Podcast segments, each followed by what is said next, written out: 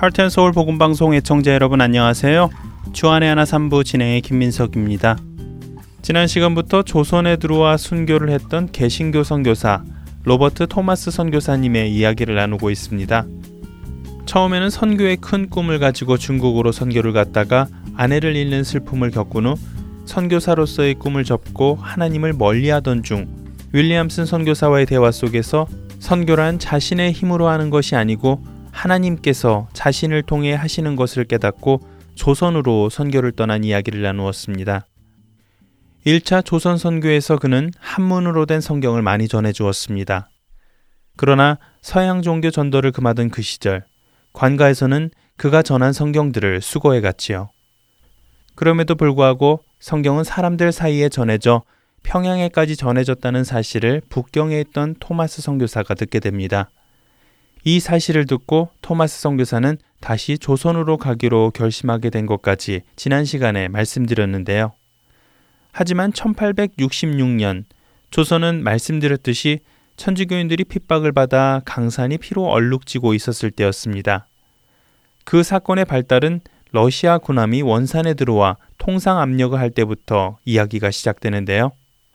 조선의 조정은 러시아의 이런 압력에 대항할 능력이 없어 전전긍긍하고 있을 때 당시 조선에서 천주교도였던 남종상이라는 사람이 대원군을 찾아가 한 가지 방도를 제안합니다.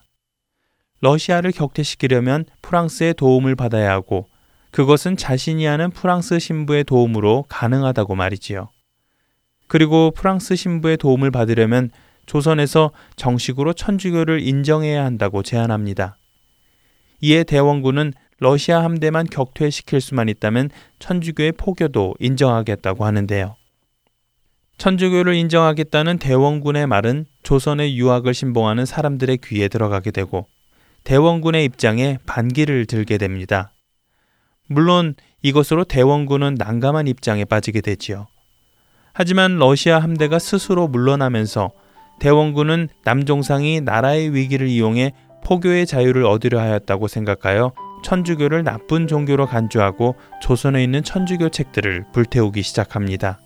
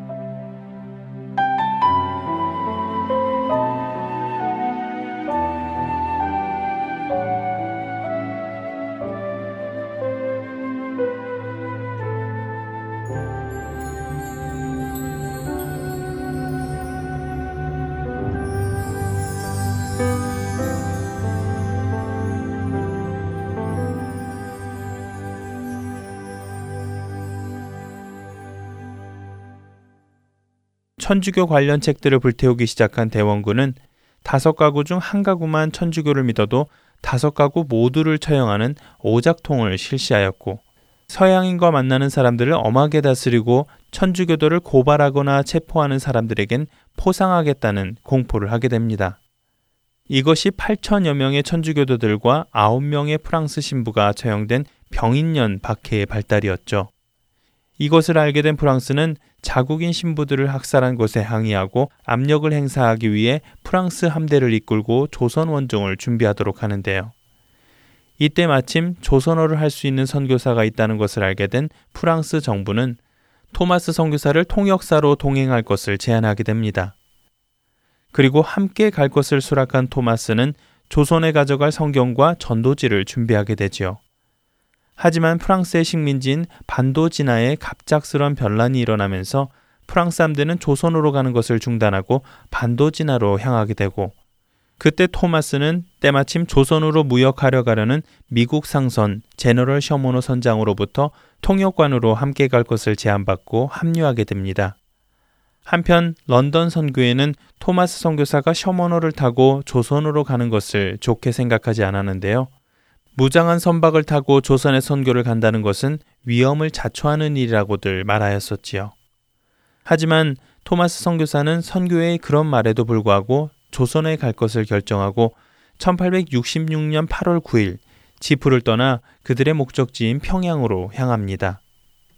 그렇게 해서 12일 만인 8월 21일에 포리에 다다른 토마스 선교사는 조선인들에게 한문 성경을 나눠주며 복음을 전하기 시작합니다. 성경을 준다는 소문은 순식간에 퍼져갔고 셔머노에는 수많은 사람들이 모여들었었는데요. 이때 그가 조선인들에게 나눠준 성경이 약 500여 권이나 되었다고 합니다. 그 후 셔머노는 대동강을 따라 석고정에서 만경대까지 이르게 되는데요. 항해 목적이 분명치 않은 무장한 외국 배가 다다르자 조선에는 긴장감이 고조됩니다. 조선에서는 그 배가 닿는 곳마다 외국 배가 항구에 들어올 때 그들의 사정을 알아보는 문정관을 파견하여 목적지와 항해의 목적을 묻지요. 통역을 하는 토마스는 목적지가 평양이며 통상을 원한다는 것을 밝히지요. 아울러 토마스는 자신들은 천주교와는 다른 예수 성교를 믿으며 예수교를 전파하려 함을 밝힙니다. 하지만 셔머노의 미국인 선장이 평양 가명중군 이연익을 협상하는 것처럼 속여 배로 유인한 다음 그를 억류하게 되면서 분위기는 급속도로 긴장되었고 이것을 본 토마스 선교사는 선장을 말려보지만 선장은 토마스의 말을 들으려 하지 않았습니다. 이연익의 억류로 화가 난 조선 군사들은 그때부터 적극적으로 공격을 감행하는데요. 이 틈에 박충권이라는 부교가 이연익을 셔머노에서 구출하면서 조선의 공격이 더욱 거세졌고 셔머노 선장은 퇴각을 명합니다. 하지만 그동안 홍수로 불어났던 대동강의 물이 급격히 줄어들어 제대로 움직일 수 없었던 셔머노는 결국 모래톱에 좌초되게 되고 조선의 군사들은 그것을 기회로 일제히 공격을 하게 됩니다. 그런 속에서도 토마스 선교사는 성경을 군사들에게 던져주며 예수, 예수를 믿으시오, 예수라고 외쳐보지만 분위기는 토마스가 기대한 것과는 정반대로 가고 있었습니다. 결국 셔머너는 조선군에 의해 불타기 시작하는데요. 배에 있던 사람들은 놀라서 강으로 뛰어들기 시작하였고 물속에서 목숨을 건져 무트로 나온 사람들은 성난 조선 군사들에 의해 모두 죽음을 면치 못하였습니다. 토마스 선교사도 활활 타오르는 배에서 더 이상 있을 수 없게 되자 백기를 들고 예수 예수라고 외치며 강물로 뛰어내리는데요. 물속에서 헤엄쳐 무트로 나온 그를 죽이려 누군가가 칼을 쳐들었을 때 부교인 박충권은 그를 생포하라고 명령합니다. 이때 생포된 사람은 토마스 선교사 외에 3명. 평양감사는 이들에게 국법을 어기고 성경을 나눠준 것과 또 백성들을 살해한 것에 대하여 남은 사람들 모두를 참수토록 명합니다.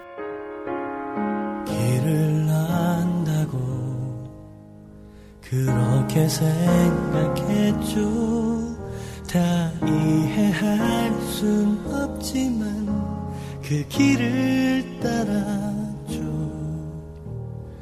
하지만 이곳 절망의 창살 안에 주내 맘에 눈을 열 때 진실을 깨닫죠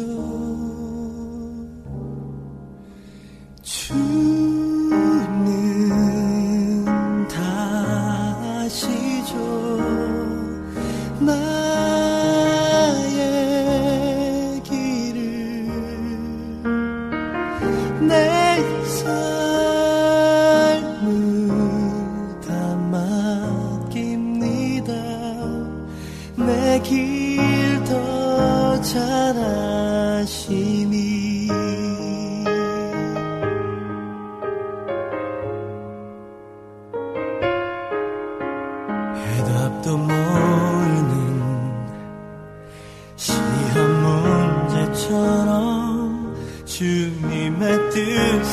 찾지만 다 알 수 없었죠 시련의 세월이 내게 준 한 가지 다 이해하지 못해도 주 신뢰하는 것 내 주는 다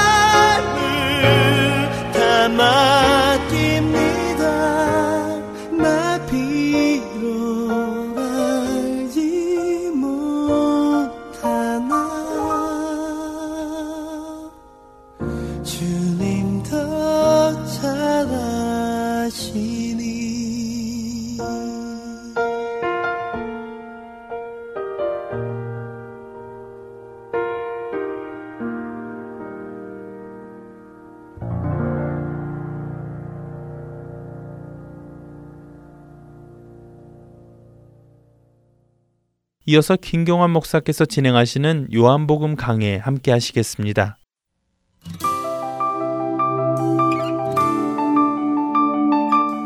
애청자 여러분 안녕하십니까? 오늘은 요한복음 강의 아, 여덟 번째 시간입니다. 오늘은 어, 요한복음 1장의 마지막 부분을 다루도록 하겠습니다. 예, 성경을 갖고 계시면 예, 요한복음 1장 35절부터 예, 마지막 절까지의 말씀을 읽어주시면 되겠습니다. 35절에 이제 세 번째 날 두 제자들의 증언이 나옵니다. 바로 안드레와 베드로의 증언입니다. 안드레가 오늘 우리가 메시아를 만났다라고 고백을 합니다. 35절에서 30절을 보겠습니다. 또 이튿날 요한이 자기 제자 중 두 사람과 함께 섰다가 예수의 건의심을 보고 말하되 보라 하나님의 어린 양이로다. 이제 세례 요한은 혼자가 아니라 제자들 중 두 사람과 함께 서 있다고 되어 있습니다. 그 두 사람 사이에서 세례 요한은 어제 예수님을 보면서 고백했던 아주 중요한 고백 있죠? 세상 죄를 지고 가는 하나님의 어린 양이로다를 또 한 번 고백합니다. 왜 두 사람입니까? 예, 지난번에도 말씀을 드렸던 것처럼 이두 사람은 예, 증언에 합당한 근거를 제공해주는 최소한의 인원입니다. 그러니까 세례 요한이 두 명을 등장시킨 것은 결단코 우연이 아닙니다. 두 증인 앞에서 세례 요한은 예수님을 하나님의 어린 양이라고 소개합니다. 그 많은 호칭 중에서 왜 이렇게 불렀을까요? 1장 34절에 이미 사용되었던 뭐 하나님의 아들 예, 그렇지 않으면 어, 이어지는 나다나엘의 고백 예, 이스라엘의 임금 같은 어, 표현도 있지 않습니까? 근데 굳이 세례 요한은 하나님의 아들 이스라엘의 임금이라는 귀에 솔깃한 호칭보다는 하나님의 어린 양이라는 단어를 쓰고 있습니다.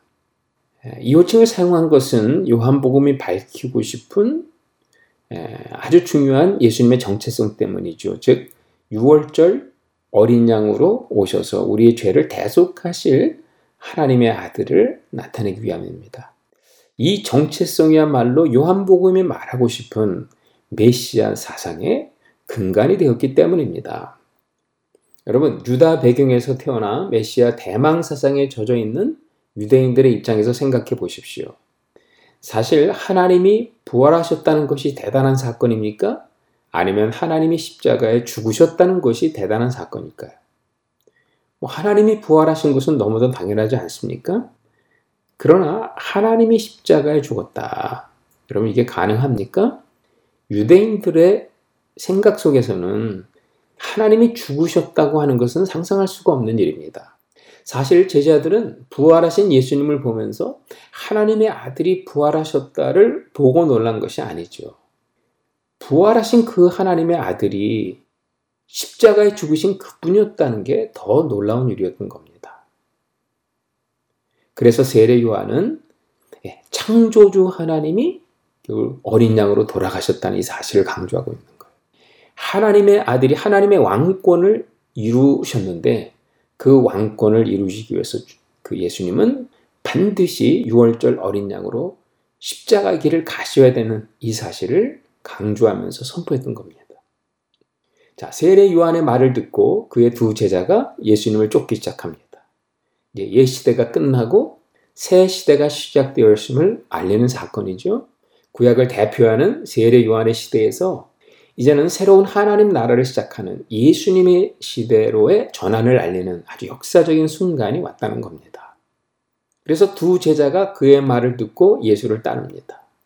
그러자 예수님께서 돌이켜서 그 따르는 것을 보고 이렇게 묻죠. 무엇을 구하느냐? 그러자 제자들이 라비어 어디 계시오니까 아니 이제 라비는 번역하면 선생이라 이게 37절 38절에 이렇게 되어 있습니다. 어디 거하십니까? 예, 라는 구절에서 거한다라는 원어는 메네죠. 메네는 그러니까 성령이 비둘기처럼 예수님께 임했다. 거기에 사용되었던 단어예요.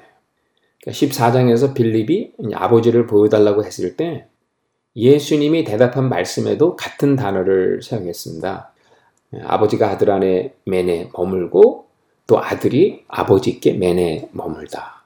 또 15장 포도나무의 그 비유에서 예, 포도나무이신 하나님과 가지된 우리들을 비유로 말씀하실 때에도 같은 단어를 썼습니다. 포도나무의 가지가 포도나무에 붙어 있는 맨에를 말할 때도 사용했습니다.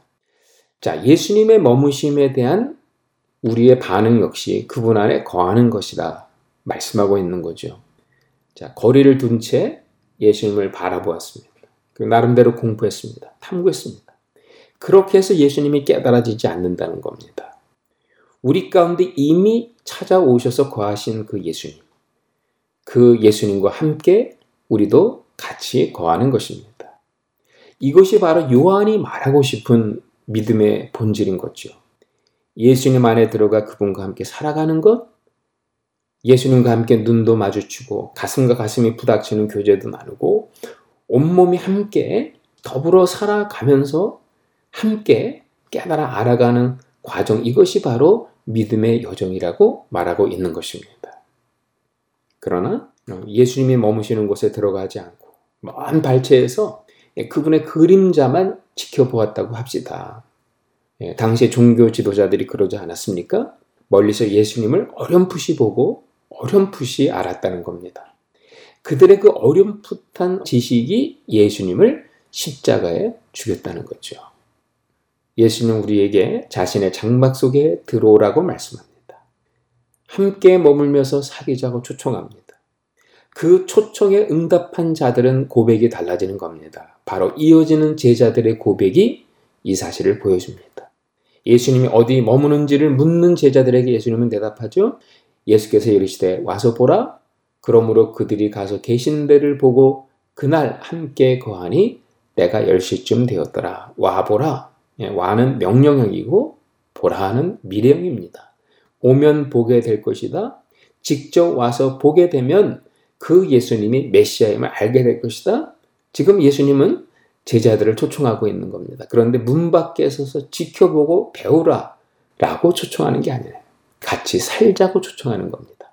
같이 사는 그곳에 예수님의 온 존재가 고스란히 드러난다는 겁니다. 그분의 말씀이 드러납니다. 그분의 감정이 드러납니다. 그분의 인격이 드러납니다. 즉 예수님의 온 존재가 묻어 나오는 그곳이 바로 예수님의 삶의 현장인 것입니다. 예수님은 제자들을 바로 그곳으로 초청합니다.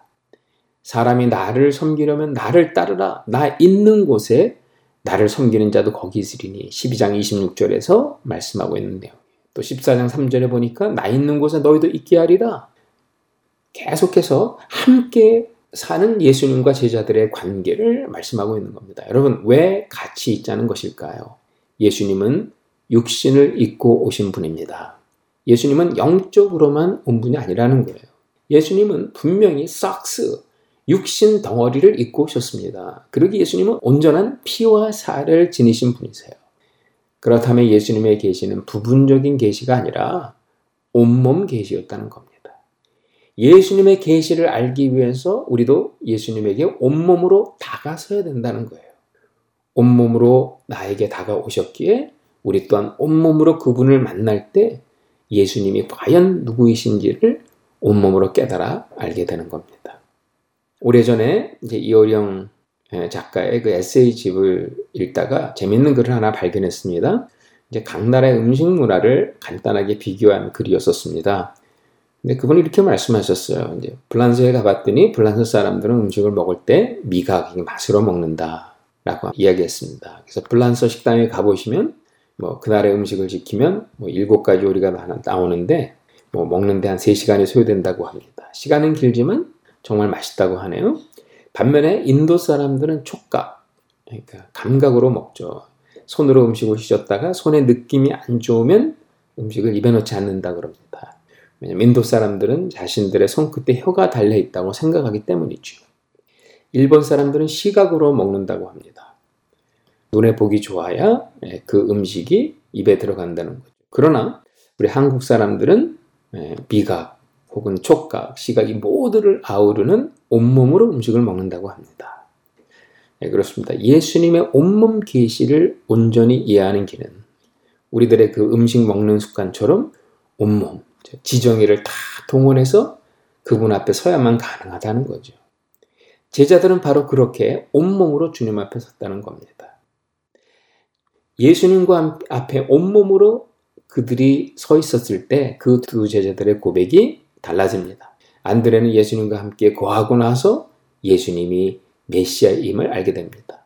요한의 말을 듣고 예수를 따르는 두 사람 중에 하나는 시몬 베드로의 형제 안드레라. 그가 먼저 자기의 형제 시몬을 찾아 말하되 우리가 메시아를 만났다. 이렇게 얘기해요. 그리스도라고 번역하지 않고요. 그냥 메시아라고 번역을 했습니다.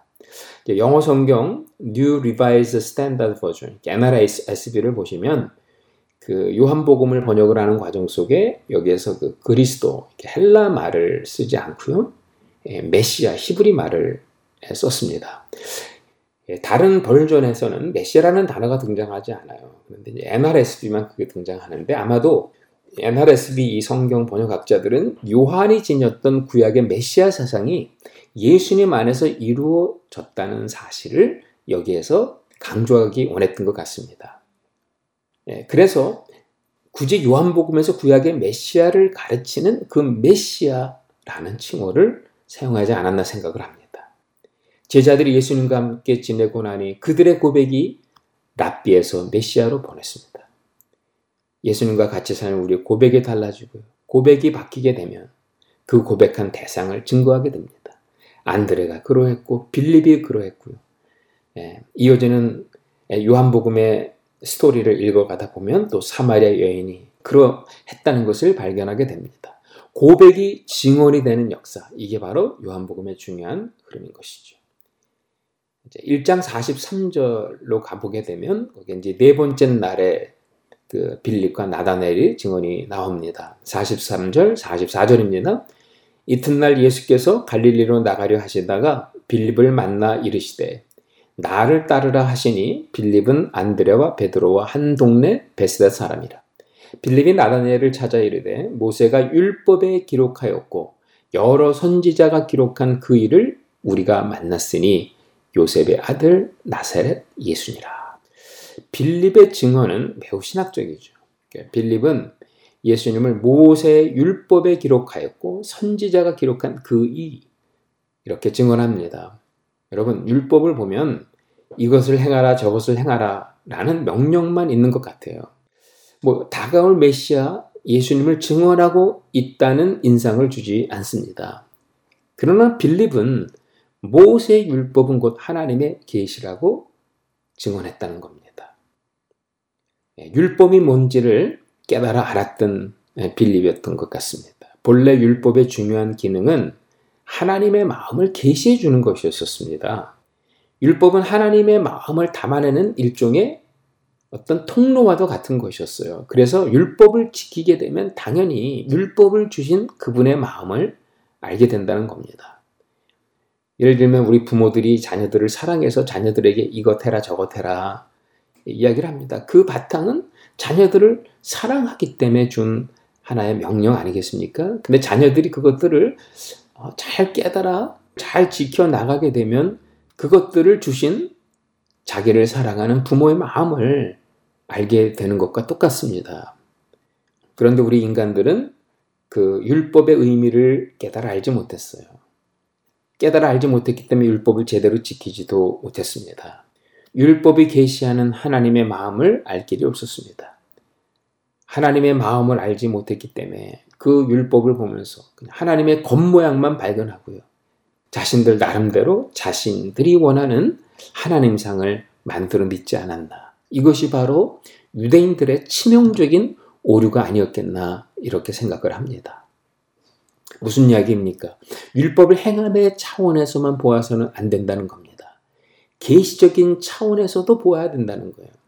계시적인 차원에서 율법을 보게 되면 율법이 예수님을 증언하고 있음을 깨닫게 된다는 겁니다. 여기 보니까 또 여러 선지자가 기록한 말씀이라고 했습니다. 여러분, 선지자들의 사명은 오실 메시아를 증언하는 것입니다. 빌립이 바로 예수님을 율법의 완성, 선지자가 전한 말씀의 성취로 보았다는 거죠. 그런데 그는 여기에서 요셉의 아들 나사렛이라고 단정적으로 진술합니다. 이게 왜 중요합니까? 이 고백에는 당시 보통 사람들이 믿고 있는 메시아 사상의 찬물을 끼얹는 말씀이라고 보아도 무방해요. 자, 보십시오. 요셉의 아들이면 다윗의 혈통입니다. 빌립은 다윗의 혈통에서 하나님 나라를 회복할 메시아가 탄생한다고 기록한 선지자 예언을 알고 이야기하고 있는 겁니다. 그런데 아이러니는 이것입니다. 선지자의 예언의 말씀에 기록되었던 그 메시아가 나사렛의 예수였다는 사실입니다. 여러분, 나사렛은 가난한 동네입니다. 메시아가 출현할 가능성이 희박한 성읍입니다. 메시아를 대망하는 어떤 유대인도 메시아를 만나기 위해, 메시아를 기다리기 위해서 나사렛으로 가지 않습니다. 그들이 생각하는 메시아 대망 사상이 어떠함을 보여주는 대목인 것이죠. 이어지는 나다넬의 고백이 이것을 분명히 보여주고 있습니다. 46절에 보니까 나다넬이 이르되 나사렛에서 무슨 선한 것이 날 수 있느냐? 그러자 빌립이 와서 보라 똑같이 얘기합니다. 사실 나사렛의 이 말 한마디는 이스라엘 백성들 모두가 믿는 메시아의 핵심 사상이 담겨 있는 말씀이에요. 당시 사람들이 믿고 있었던 메시아는요, 다윗 왕 같은 권세 있는 자로 오실이라는 것입니다. 그 메시아는 절대로 낮고 천한 장소에 오실 수 없는 분이었다는 겁니다. 그런데 정작 예수님은 나사렛에서 왔습니다. 물론 베들레헴에서 태어나셨지만 나사렛에서 계속 자라셨어요. 그 나사렛은 시골 중에서도 아주 낙후된 곳 중에 하나입니다. 구약을 읽어보면 이 성읍의 이름이 한 번도 등장하지 않습니다. 그렇게 아주 알려지지 않은 나사렛 그 동네에서 예수님이 쭉 자라셨다는 거예요. 그런데 그 나사렛에 오신 그야말로 메시아답지 않은 예수님이 나다니엘을 만납니다. 그리고 그에게 신비스러운 말씀을 했습니다. 47절에서 49절이죠. 예수께서 나다니엘이 자기에게 오는 것을 보시고 그를 가리켜 이르시되 보라 이는 참으로 이스라엘 사람이라 그 속에 간사한 것이 없도다. 나다니엘이 이르되 어떻게 나를 아시나이까 예수께서 대답하시되 빌립이 너를 부르기 전에 네가 무화과 나무 아래에 있을 때 보았노라. 나다니엘이 대답하되 라비어 당신은 하나님의 아들이시요 당신은 이스라엘의 임금이로소이다. 나다니엘 향해 예수님은 요약하면 두 가지를 말씀하시는 것 같습니다. 첫 번째는 내가 참으로 이스라엘이라 그 속에 간사한 것이 없다. 자기에게 오는 다가오는 나다니엘을 보면서 구약의 한 인물에 빗대어서 지금 말씀하고 있는 대목입니다. 누굽니까? 바로 야곱이죠. 창세기 32장 13절에서 예, 32절에 보면 그 이스라엘이라는 인물이 나와요. 이스라엘이 되기 전에 그 야곱입니다. 약복 강가에서 천사와 밤새 씨름한 야곱. 그 사건을 통해 야곱은 하나님으로부터 이스라엘이라는 새로운 이름을 받습니다. 이스라엘이라는 이름을 받기 전에 야곱의 인생은 여러분들이 잘 알고 있습니다. 아주 간사했습니다. 그런데 그에 반해서 오늘 예수님께 다가오고 있는 나다네엘은 간사하지 않았다고 이야기를 합니다. 아마도 이것은 나다니엘이 야곱이 아닌 변화된 분이엘에서 하나님을 만난 후에 변화된 이스라엘이라는 사실을 암시해 주는 말씀이 아닌가 합니다. 우리는 여기서 한 가지를 짐작할 수 있겠지요? 바로 예수님이 야곱과 나다니엘을 비교하고 있다는 사실을 지워버릴 수가 없습니다. 자, 두 번째 답변을 보시면요. 내가 무화과 나무 아래에 있을 때 보았다고 얘기합니다. 무화과 나무는 이스라엘을 상징하지요. 그러니까 나다니엘이 무화과 나무 아래에 있었다는 것은 그를 혈통적 이스라엘로 간주하고 있다는 뜻인 것 같습니다. 자, 그러자 나다니엘은 여기서 참 놀라운 고백을 합니다. 어쩌면 예수님에 관한 역사적 증언이 시작될 때 세례 요한이 고백했던 그 고백을 설명하는 고백처럼 들려요. 즉 세례 요한이 시편 2편 6절 7절에 근거해서 예수님을 하나님의 아들이라고 고백했던 내용이 있지 않습니까? 그 내용과 일맥상통하는 내용이라고 보시면 되겠어요. 이렇게 고백합니다. 하나님의 아들이요 이스라엘의 임금이로소이다. 이스라엘 백성들이 학수 고대하는 메시아의 호칭입니다. 지금 나다니엘은 극적으로 예수님의 메시아 되심을 선포하고 있었다는 거예요. 수민 상관을 이루죠. 세례 요한이 고백했던 그 고백을 다시 한번 나다니엘의 입술을 통해서 고백하고 있는 장면이에요. 예, 예수님은 하나님의 아들, 이스라엘의 임금 맞습니다. 그런데 이 시점에서 예수님은 이 나다니엘의 고백, 세례 요한의 고백, 이 고백의 메시아 고백에 담고 있는 메시아 사상을 받아들이시면서 더 중요한 한 가지 자신의 정체성을 알려주고 있죠. 이게 이제 50절, 51절. 바로 1장 전체의 결론이 되겠습니다. 예수께서 대답하여 이르시되 내가 너를 무화과 나무 아래에서 보았다 함으로 믿느냐? 이보다 더 큰 일을 보리라. 또 이르시되 진실로 진실로 너에게 이르노니 하늘이 열리고 하나님의 사자들이 인자 위에 오르락 내리락 하는 것을 보리라 하시니라. 이보다 더 큰 일. 이보다 더 큰 일, 이것이 무엇일까요? 첫째로는 하늘이 열리는 것을 보게 된다는 거예요. 근데 둘째는 하나님의 사자들이 인자 위에 오르락 내리락 하면서 하늘과 땅을 연결시켰다는 겁니다. 여러분, 이것 역시 베델에서 야곱에게 일어난 사건 아니겠습니까? 야곱은 베델에서 계시를 받습니다. 야곱은 계시 속에서 하늘 문이 열리고 하늘에서 사닥다리가 내려오는 모습을 보았습니다. 그는 그곳에서 음성을 듣게 됩니다. 아브라함의 하나님이요 이삭의 하나님이라 내가 누워 있는 땅을 내가 너와 내 자손에게 주리라. 창세기 28장 13절입니다. 그러자 야곱은 그곳에서 재단을 쌓고 벳엘이라고 부릅니다. 벳엘. 하나님의 집이라는 뜻입니다. 성전의 가장 원형적인 형태를 가리키는 말씀이에요. 그 베델에서 야곱은 하늘에서부터 내려온 사닥다리를 통해서 하늘과 땅이 만나는 것을 직접 목도했던 것입니다. 단절된 인간과 하나님이 아버지 집에서 극적으로 만나는 것을 보게 된 것입니다.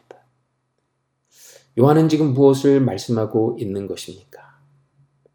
이미 요한복음 1장 14절에서 요한은 선포했어. 말씀이 육신이 되어 우리 가운데 장막을 치시매. 말씀이 육신이 된 성육과 사건은 하나님의 성전이 이 땅에 와서 하늘과 땅을 연결시키는 사닥다리가 임한 사건이었다는 것을 말씀한 바 있습니다. 예수님이 우리 가운데 오심으로 그 새로운 계시의 장소가 드디어 여기 있다는 거예요. 그리고 그렇게 기다리고 기다리던 새로운 아버지의 집이 여기 왔다는 겁니다. 그러므로 새롭게 하나님의 성전이 예수님 안에서 열려지게 되었다는 것을 말씀하고 있는 거예요. 그 계시의 주체, 성전의 주체, 아버지의 집의 주체가 누구냐? 바로 인자였다는 겁니다. 성전을 열어 하늘과 땅을 연결시켜 준 분도 인자요. 아버지 집을 가지고 오신 분도 인자요. 하나님 아버지의 마음을 완전히 계시해 주신 그분도 인자였다는 거예요. 세상죄를 지고 간 하나님의 어린 양에서 이제 인자로 결론이 나는 장면이에요. 세례 요한의 고백, 세상죄를 지고 간 하나님의 어린 양이로라. 이 말씀을 들은 예수님은 그거에 대한 반응을 보이시는 겁니다.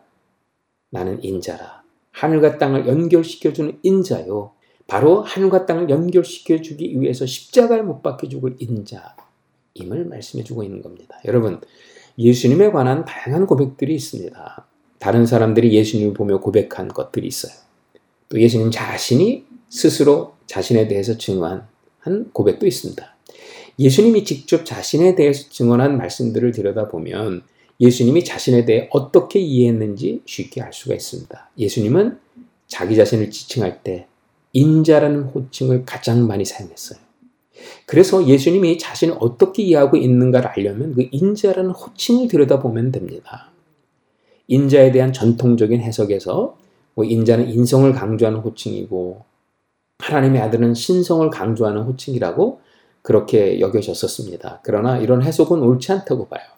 인자는 호칭이 아니라 그냥 사람이라는 뜻을 가진 명사입니다. 그런데 예수님은 그 사람의 아들이라는 대명사 앞에서 그 정관사를 집어넣어 사용했습니다. 즉, 어떤 특별한 누군가를 지칭하여 그 인자라고 자신을 부른 겁니다.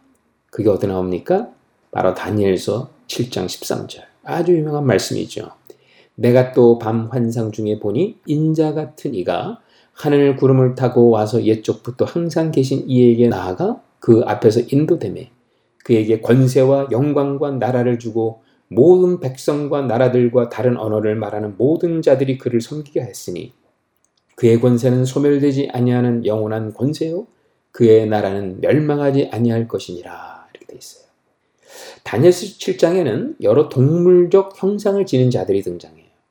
이들은 문맥에서 보면 뭐 세상의 힘과 권력으로 세상을 다스리는 제왕들이겠죠.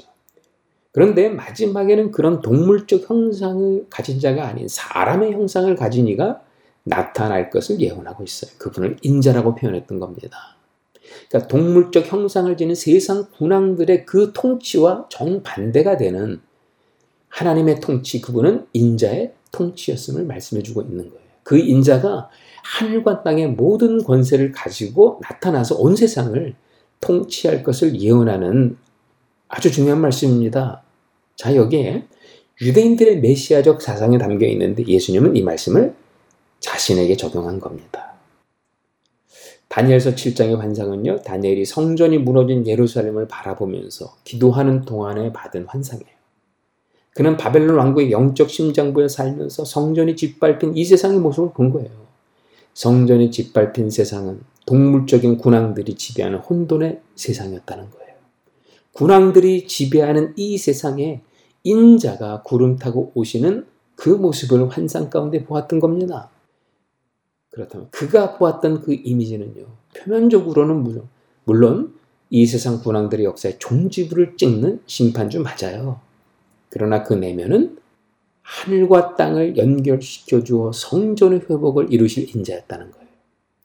즉, 왜 군왕들의 역사에 종지부를 찍으셨는가? 더 강한 왕국을 건설하기 위해서 아니었다는 거예요.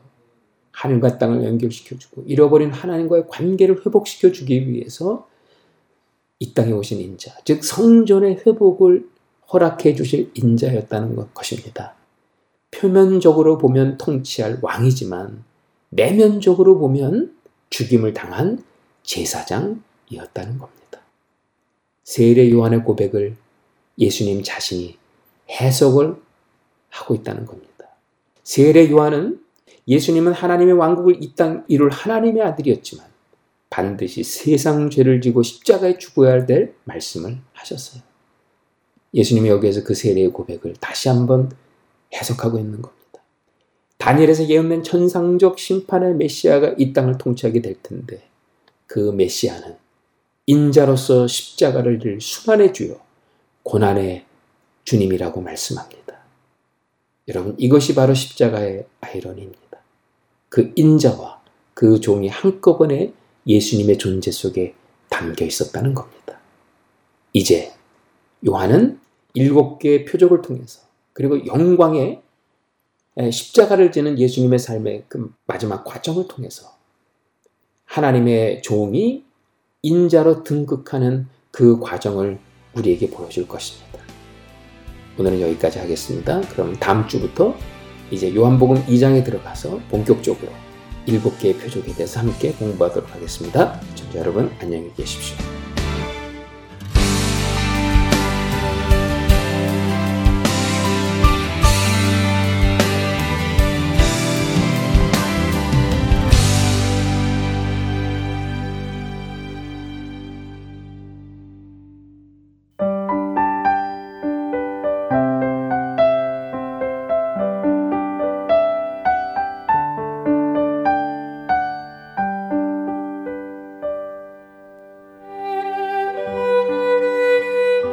우리의 자녀들에게 예수 그리스도의 복음을 전해줄 수 있을까요? 그것은 바로 부모님의 몫입니다. 부모님께서 직접 자녀들에게 성경적 가치관을 세워주도록 가이드라인이 되어드릴 주안의 하나 육부 자녀들을 위한 방송이 시작되었습니다. 주안의 하나 육부 CD 신청을 원하시는 분은 방송사 사무실 602-866 8999로 연락 주시기 바랍니다.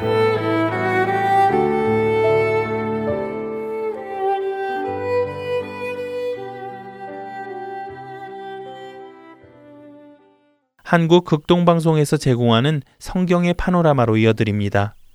오늘은 다윗 왕의 아들들에 대해 나누어 주십니다.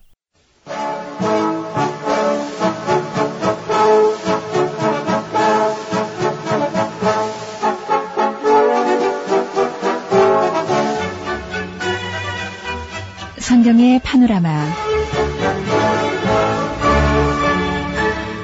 성경의 파노라마 이 시간을 통해서 성경의 구약부터 신약까지 전체적으로 큰 흐름 살펴보시기 바랍니다.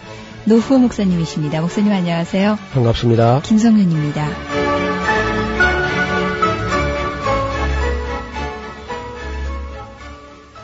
다윗에게는 아마 공식적으로 기록되는 아들들이 한 19명쯤 되는 것 같습니다. 네. 그리고 또 첩들이 낳은 아들이 또 많이 있다 그러니까 전체적으로 뭐 다 헤아릴 수는 없고요. 어떻든 19명 정도의 아들이 있었는데 그런데 그 아들들이 말이죠. 겉으로는 참 훌륭하게 외모는 아주 출중한 아들들이 많았어요. 그래서 그 아도니아라든지 압살롬이라든지 암론이라든지 다 준수하게 잘생겼다 그럽니다. 그런데 이 외모는 잘 생겼는데도 불구하고 그 심성들이 뒤먹질 않았어요. 그래서 결국은 다윗이 저 아들은 나의 그 후계자가 되겠다. 그런 아들이 눈에 들어오지 않는 겁니다. 결국은 이제 누가 다윗의 후계가 되냐면 불의한 관계로 맺었던 우리아의 아내 바세바의 소생. 바세바의 소생이 사실상 맨 나중 쪽에 맺은 관계거든요. 거기서 나오는 솔로몬이 이제 다윗 마음에 좀 들었던 것 같습니다. 그런 거 보면 솔로몬이 다윗의 눈에 들었다는 것은 다윗도 역시 사람 눈은 있는 사람이거든요. 네. 그러니까 잘 본 거죠. 잘 봤는데 문제는 그 19명의 아들들이 다 있는데 그 아들 같은 아들들이 별로 없었다는 겁니다. 이것도 참 이 역사의 아이러니죠. 아버지가 그렇게 훌륭한데 좋은 아들들이 많이 태어날 것 같은데도 불구하고 그렇게 안 돼요. 그러니까 뭐 부전자전 그런 말 하죠. 근데 그 말대로 되지는 않는 것 같습니다. 예를 들어 보면은 이삭같이 좋은 아버지에게서 특히 야곱이나 예서 같은 사람이 나와가지고 이 네. 새깁니까? 그런가 하면은 히스기야 같이 훌륭한 사람에게서 문하세 같은 아주 괴악한 괴물이 또 나오거든요. 반대로 아버지는 또 행편없는 사람인데 예를 들어서 아하스 왕 같은 사람 보세요. 히스기야의 아버지. 어, 그건 정신 나간 사람이거든 완전히요. 예. 그런데 또 그런 아버지에게서 히스기야 같은 사람이 또 태어난단 말이에요. 예외도 있고 하나님의 세계에서도 특별 은총이 또 있습니다. 예. 다른. 그래서 부전자재라는 건 세상에서는 비슷하게 맞는데 성경 안에서는 그런 걸 다 넘어서게 돼요. 네. 그걸 다 초월하게 됩니다. 어떻든 다윗에게서 솔로몬이 태어난 것은 좀 놀라운 일이죠. 솔로몬 그 태어나기 전에 한 사건이 그냥 좀 지나치긴 좀 아쉽다 그런 싶은 생각이 있는데요. 어떤 일이 있었냐면은 다윗이 왜 압살롬의 난을 피해서 도망갈 때 아들의 칼을 피해서 울면서 기드론 시내를 건너가는 그런 슬픈 장면이 나옵니다. 그때 보니까요. 참 놀라운 일이 또 벌어져요. 다윗이 정권이 안정권 속에 있을 때는 아무 그저 반론이 없었는데 다윗이 정작 어려움을 당하니까 베냐민 지파의 시므이라는 사람이요. 다윗이 피난 가는 그 곤고한 모습을 보고 티끌을 날리고 그저 돌멩이를 던지고 저주를 퍼보면서 다윗이여 너희 집이나 가서 봐라 그러면서 아주 귀약한 말로 고약한 말로 다윗을 저주하는 그런 장면이 나옵니다. 다윗의 장군들이 그러죠.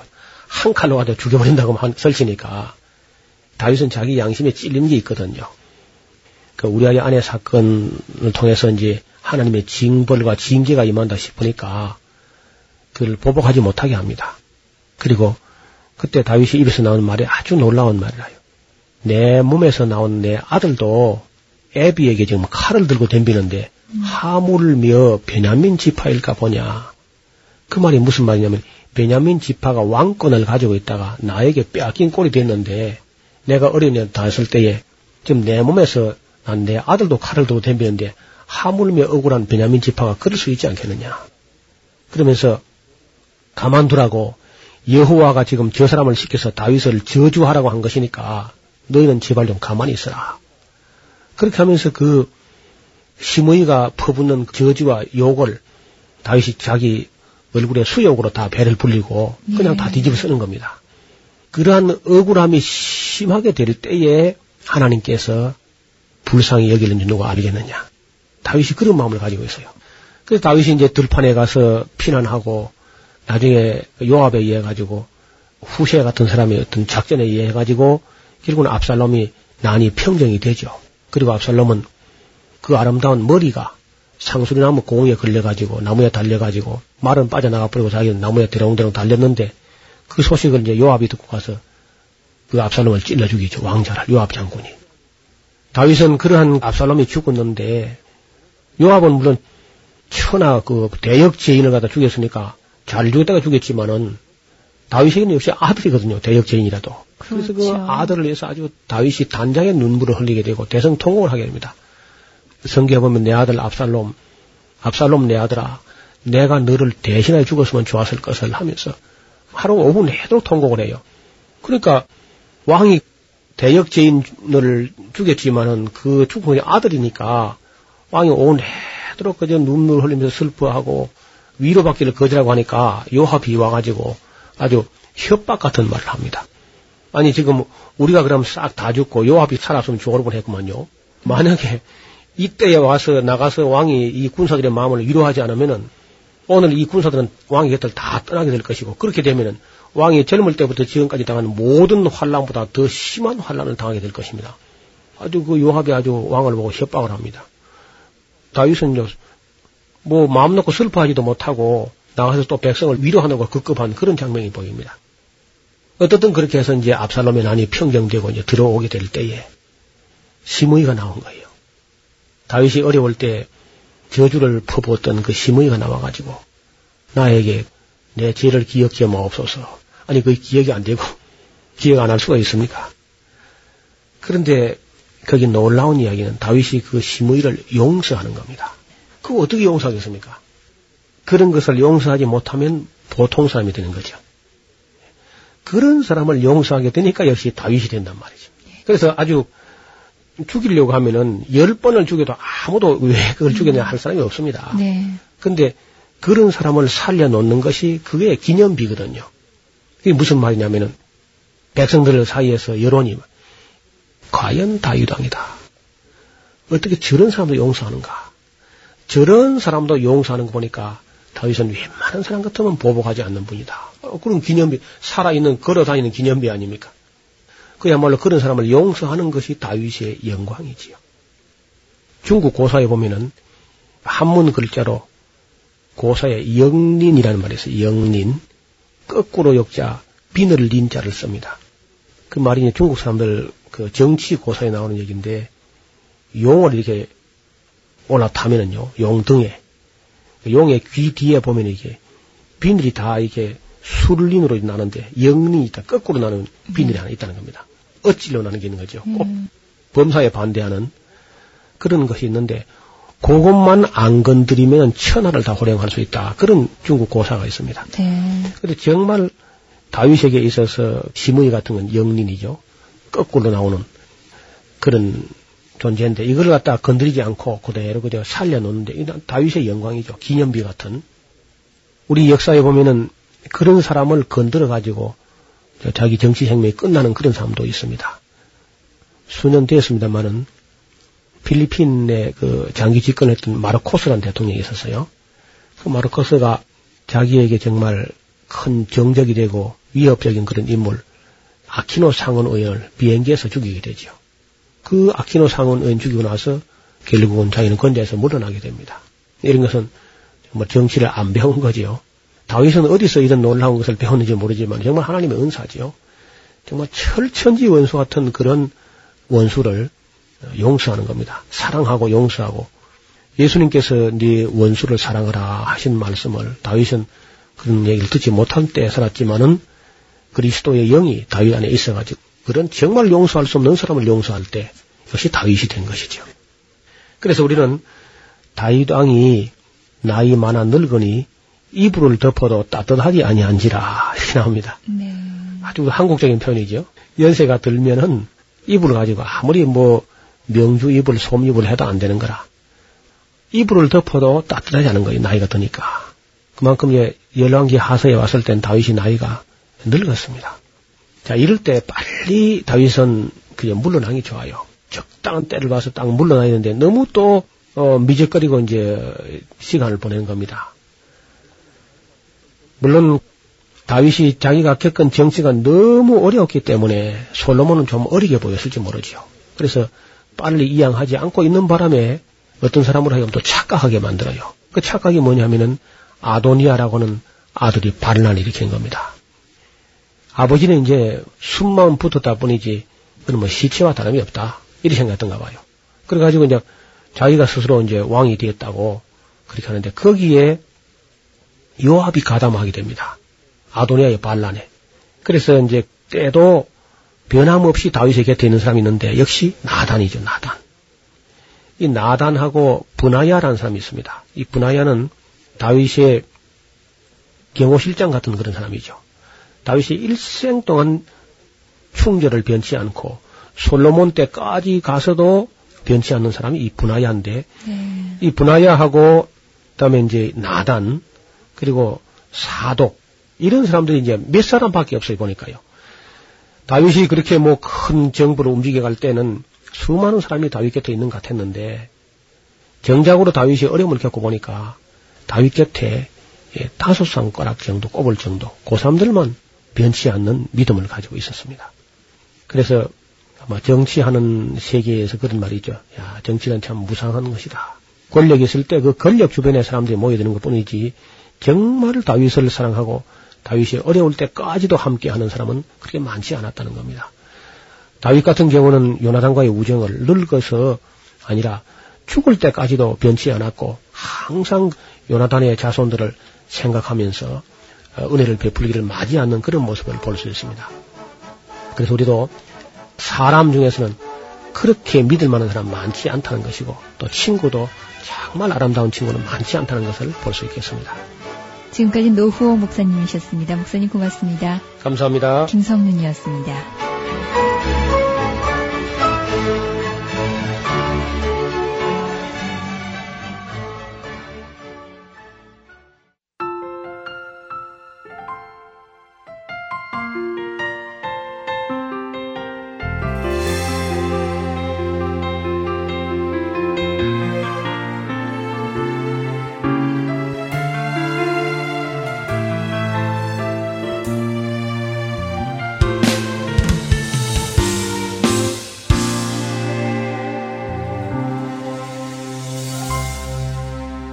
낮은 곳에서 주 바라보네. 높은 보좌 위에 계신 하나님. 아들을 버려 날 구하셨네. 놀라우신 사랑을 기억하네 주는 신실하시고 주의 은혜는 끝이 없네. 전능하신 나의 하나님. 주의 이름을 높여 세상 모든 열방을 향해 구원을 외치리라. 주의 피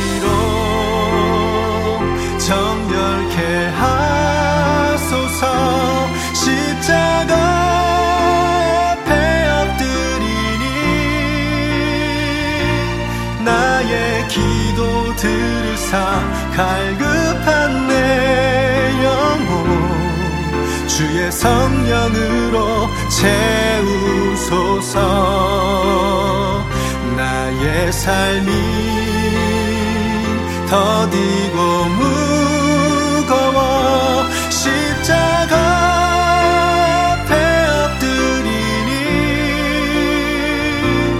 작고 연약한 믿음 강하게 하소서.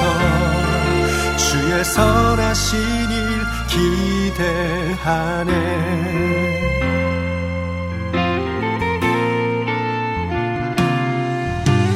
낮은 곳에서 주 바라보네.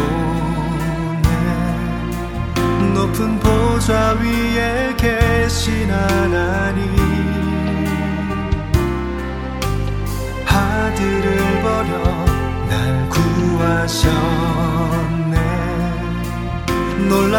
놀라우신 사랑을 기억하네.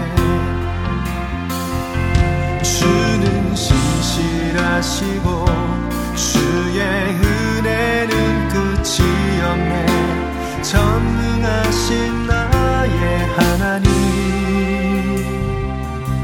주의 이름을 높여 세상 모든 열방을 향해 구원을